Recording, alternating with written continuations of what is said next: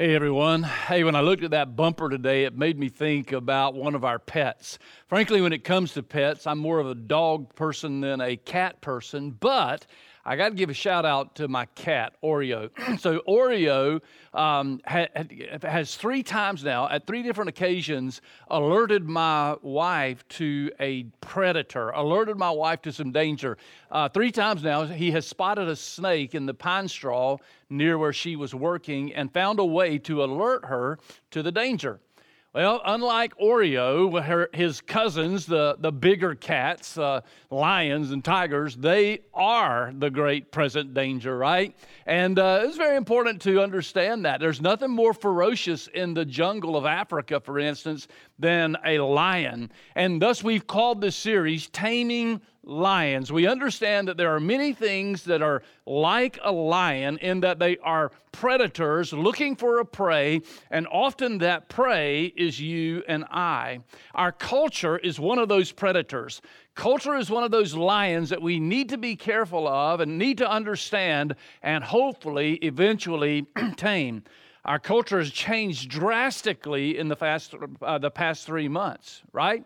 Think about the changes. Suddenly, we, uh, we, we, we, we don't have transportation like we used to have. The economy makes us change the way we think about money. Uh, transportation makes us ch- change our mind about vacations, for example. Um, uh, th- we, we changed our lifestyle, whereas we once were go, go, go. Now we kind of have to stay at home a little bit more. Maybe some are still quarantined. And, and so everything has changed. What we've actually found out is that it doesn't take a lot of change to change a lot. I know it's a little bit tricky, but it's true. It doesn't take a lot of change to change a lot. And one of the big factors in any change is our culture. Culture changes us. Culture is always shifting, always changing, and always, as we saw last week, luring us away from our faith in Jesus Christ. Well, Daniel the prophet experienced a similar culture shift. In fact, Daniel experienced a change really even more drastic than ours. I know that's hard for us to understand, but Daniel was literally taken out of his familiar culture, out of his home culture, and thrown into the middle of a foreign culture that was totally opposite to everything he had known, to everything he had experienced, to everything he had grown up with. So when we think about a change in culture, we think about Daniel, and, and that's really the theme of this particular series. How do we stay faithful to God even in a foreign culture? Now, when we think about culture changes and we think about culture shaping us, uh, whether we want it to or not, I think we need to ask a question. A couple of thoughts. First of all, the world is changing, yes, but it's really not new. I'm changing, yes, but that's really not new either. Maybe the real question is what's influencing my change? More importantly for you, what's in, what is it that is influencing change in your life, maybe for the good, maybe for the not so good? One of the great one of the great um, instances, one of the great things, influences of change in our life is definitely culture. So, I want to take you to Daniel chapter 1 today, and let's explore how Daniel dealt with a changing culture. And let's learn how Daniel remained faithful to God even in a foreign culture. I think we can pick up some insights from God's Word today that'll really, really help us as we try to navigate a shifting culture, a changing culture, a worldly culture, a culture that really puts us at odds um, with what we know for faith. So, in Daniel's uh, prophecy, we learned this. Let me catch you up from where we were just to set the context. Daniel started off as a young man, a young Hebrew man in Jerusalem, living in Jerusalem, learning the Hebrew language, learning the Hebrew custom, learning the Hebrew culture, learning the law, the Torah, learning how to be a good Hebrew. Then one day, everything changed for Daniel. Nebuchadnezzar, the king of Babylon, decided he wanted to expand his empire even more. So he marched against Jerusalem, laid siege to the city, and eventually took the city. When he took the city, he took captives. Interestingly, he took selected captives. He chose the captives that were the cream of the crop, we might say, the, the ones who were top shelf, if we might say, in the Jewish culture. He wanted some young men that he could form into leaders. He knew that his empire was expanding, he knew that he needed faithful, good leadership. And so he chose to select the best of the Hebrew boys. And his plan was to turn them into good Babylonians.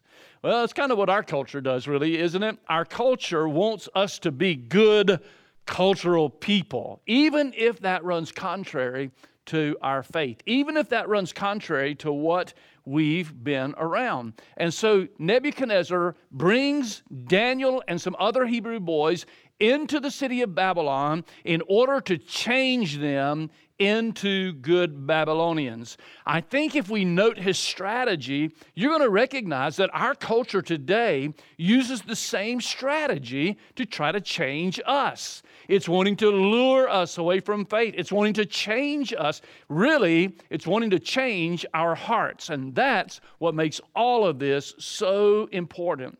So don't sign me off just yet. Don't write me off. Don't click the button. Hang on a minute because you're going to see, we're going to see how culture wants to change us and how we can fight that. So, what's the strategy? I want to use four, wor- four words to talk about that. Four words to identify the strategy of Nebuchadnezzar. We'll take them right from the text, and then we'll talk about them just a little bit. We begin in verse number three of Daniel chapter one. And here's what we read it says the king, that is King Nebuchadnezzar of Babylon, the king ordered Ashpenaz, his chief eunuch, to bring some of the Israelites from the royal family and from the nobility.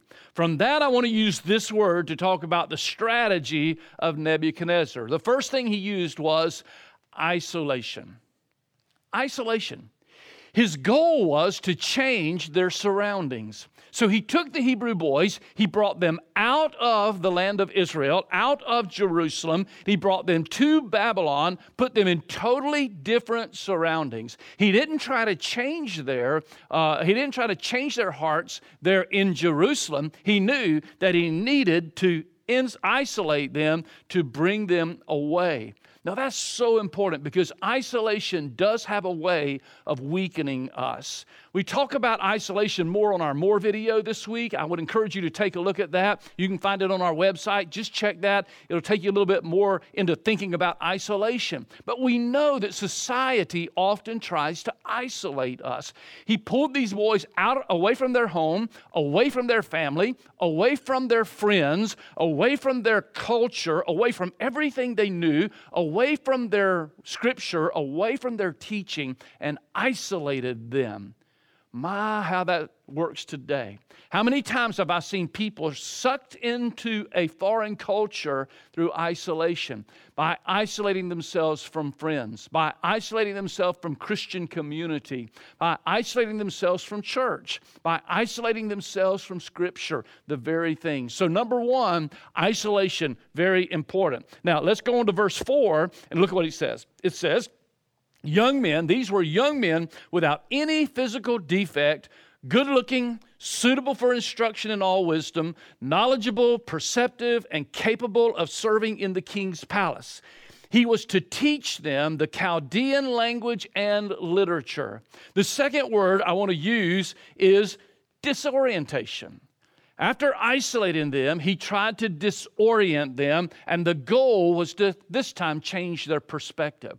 If he could change their surroundings, then he could begin to work on their perspective. How did he do that? He took these guys who were intellectuals, these men who were smart, intelligent, good looking, uh, with leadership capabilities and abilities, young men who he could see had a future and he could see were special, and he began to reshape their thinking. He wanted to change their perspective, and so he began to teach them what?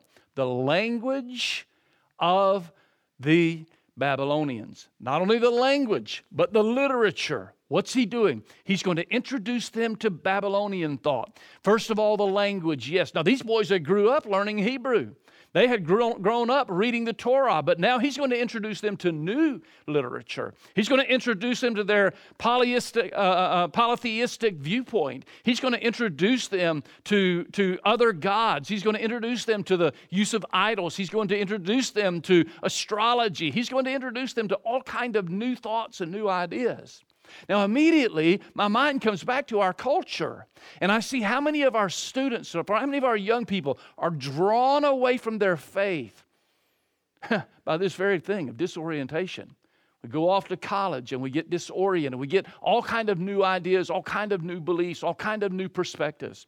We graduate from college, we start the workforce, and how many young couples are disoriented and, and, and begin to have different ideas about what's important? You know, pursuing that almighty dollar, pursuing a career that makes me feel successful. We go right on up the ladder. It's not just young people. Even the gray hairs like me are often have experience dealing with a culture that's trying to change our perspective, disorientation.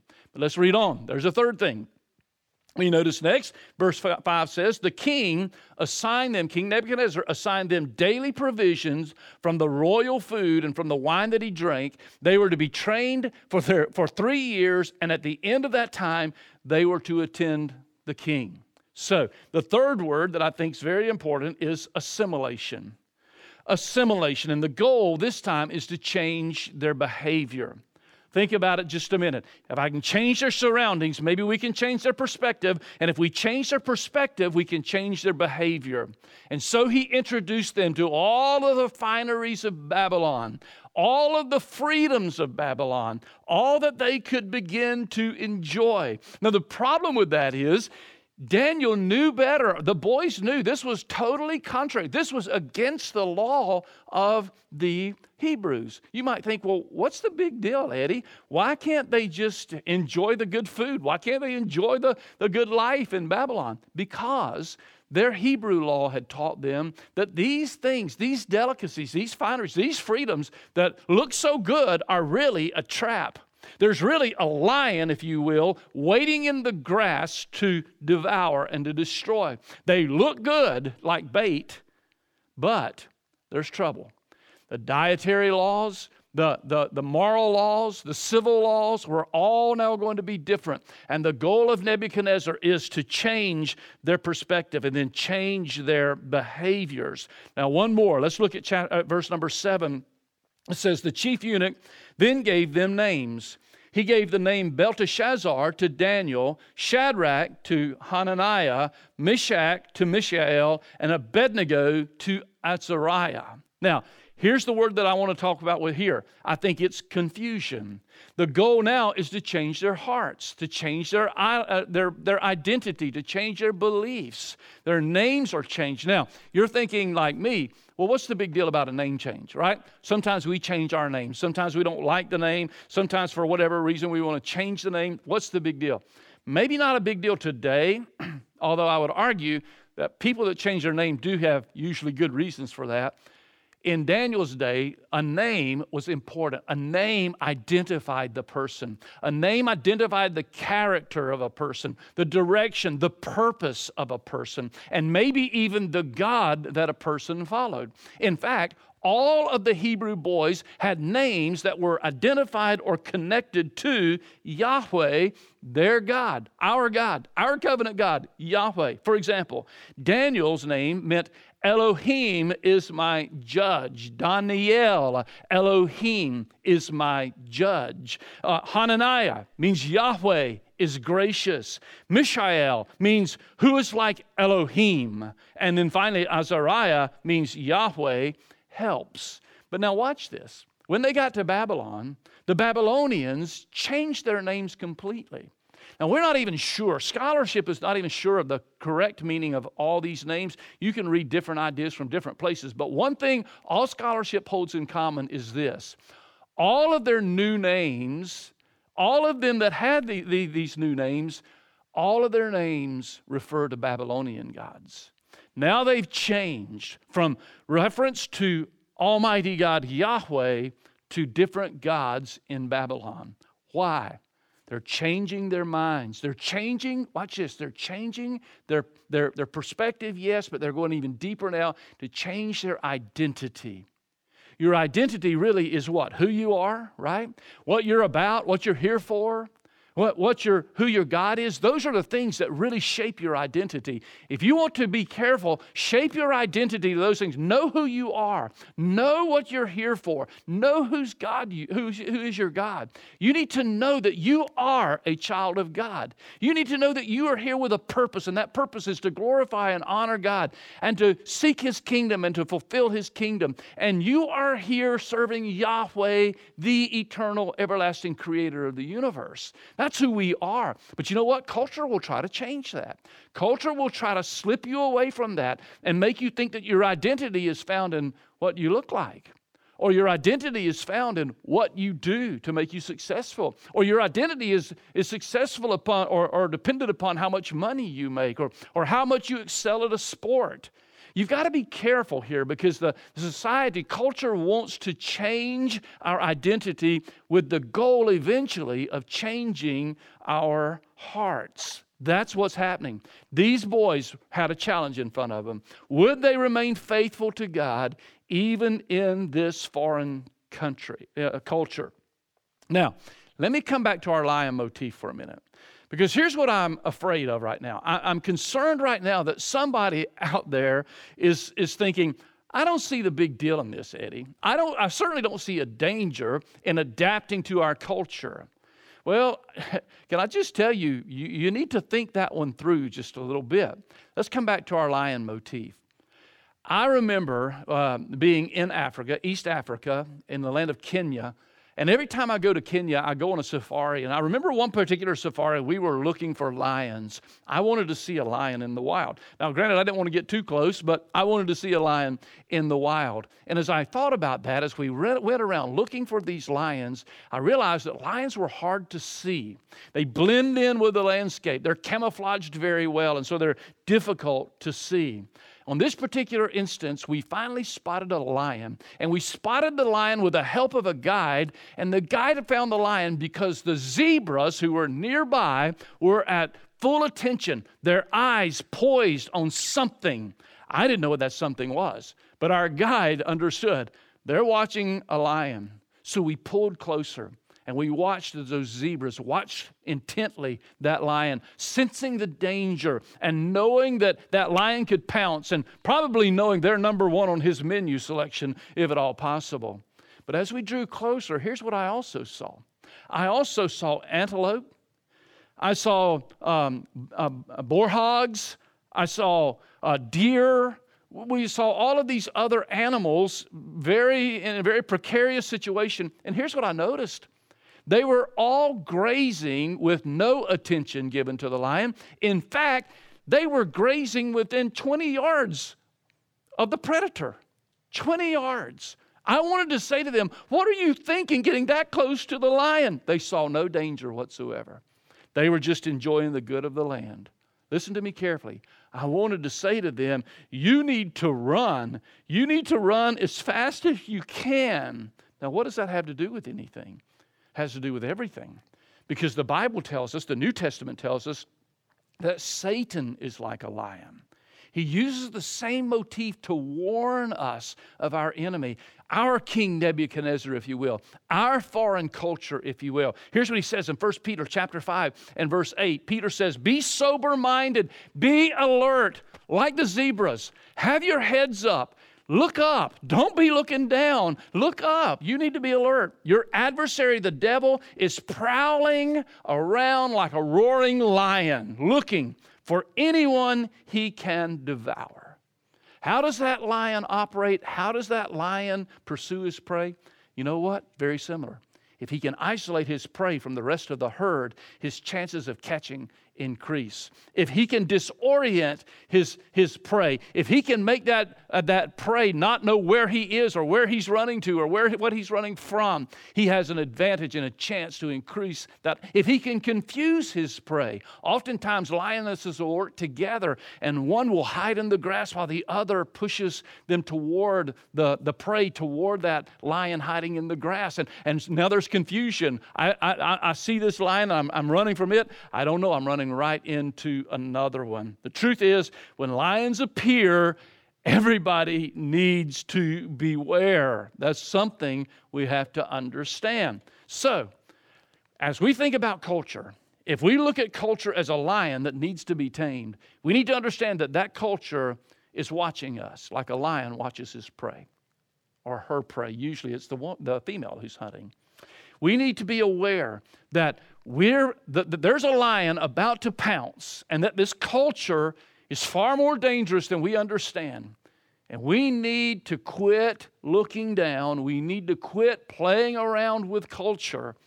And we need to understand the danger. We need to understand that it wants to lure you away from Jesus and wants to change your heart and shape your mind to fit its scheme and not the kingdom. So here's our takeaway for today. Uh, it's really kind of simple, but very effective.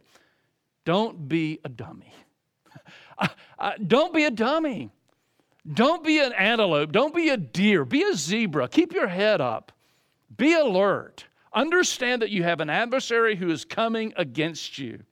Now, let me just close out by saying this. You may be asking, so how do I reverse that? How do I guard that, Eddie?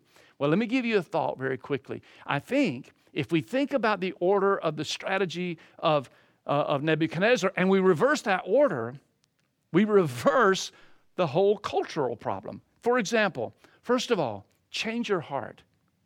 Change your heart. Let God change your heart. That's we call that repentance. Repent, changing your mind, changing your heart. And then when you change your heart, you can change your behavior. Don't try to change your behavior without changing your heart. That's just going to be frustrating. But if you'll allow Christ to change your heart, then you can change your behavior. And if you change your behavior, then you can change your perspective.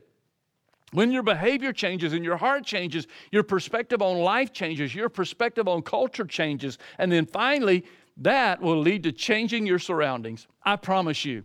You may not, you're not going to want to be in the same places. You're not going to want to be saying the same things or doing the same things. I wrote something down that I really wanted to leave you with that I think is pretty important. This little thought. The world shapes culture by starting with our surroundings and ending with a new identity, but the gospel starts by giving us a new identity in Christ and ends with us finding our place in a new community. The key letting Christ change your heart. Yes, the world is changing. That's not new. Yes, I'm changing. That's not new. The question is, what is influencing my change? I trust it is the gospel of Jesus Christ, and I trust it is the power of God living in you. One last scripture, and I'm done. In Romans chapter 12 and verse 2, Paul says, don't copy, great advice. Don't copy the behavior and customs of this world, but let God transform you into a new person by what? Changing the way you think. Then you will learn to know God's will for you, which is good and pleasing and perfect. If you're going to change the way you think, let it change from thinking like the culture we're in to change to thinking like God desires us to think. Let Christ change your heart.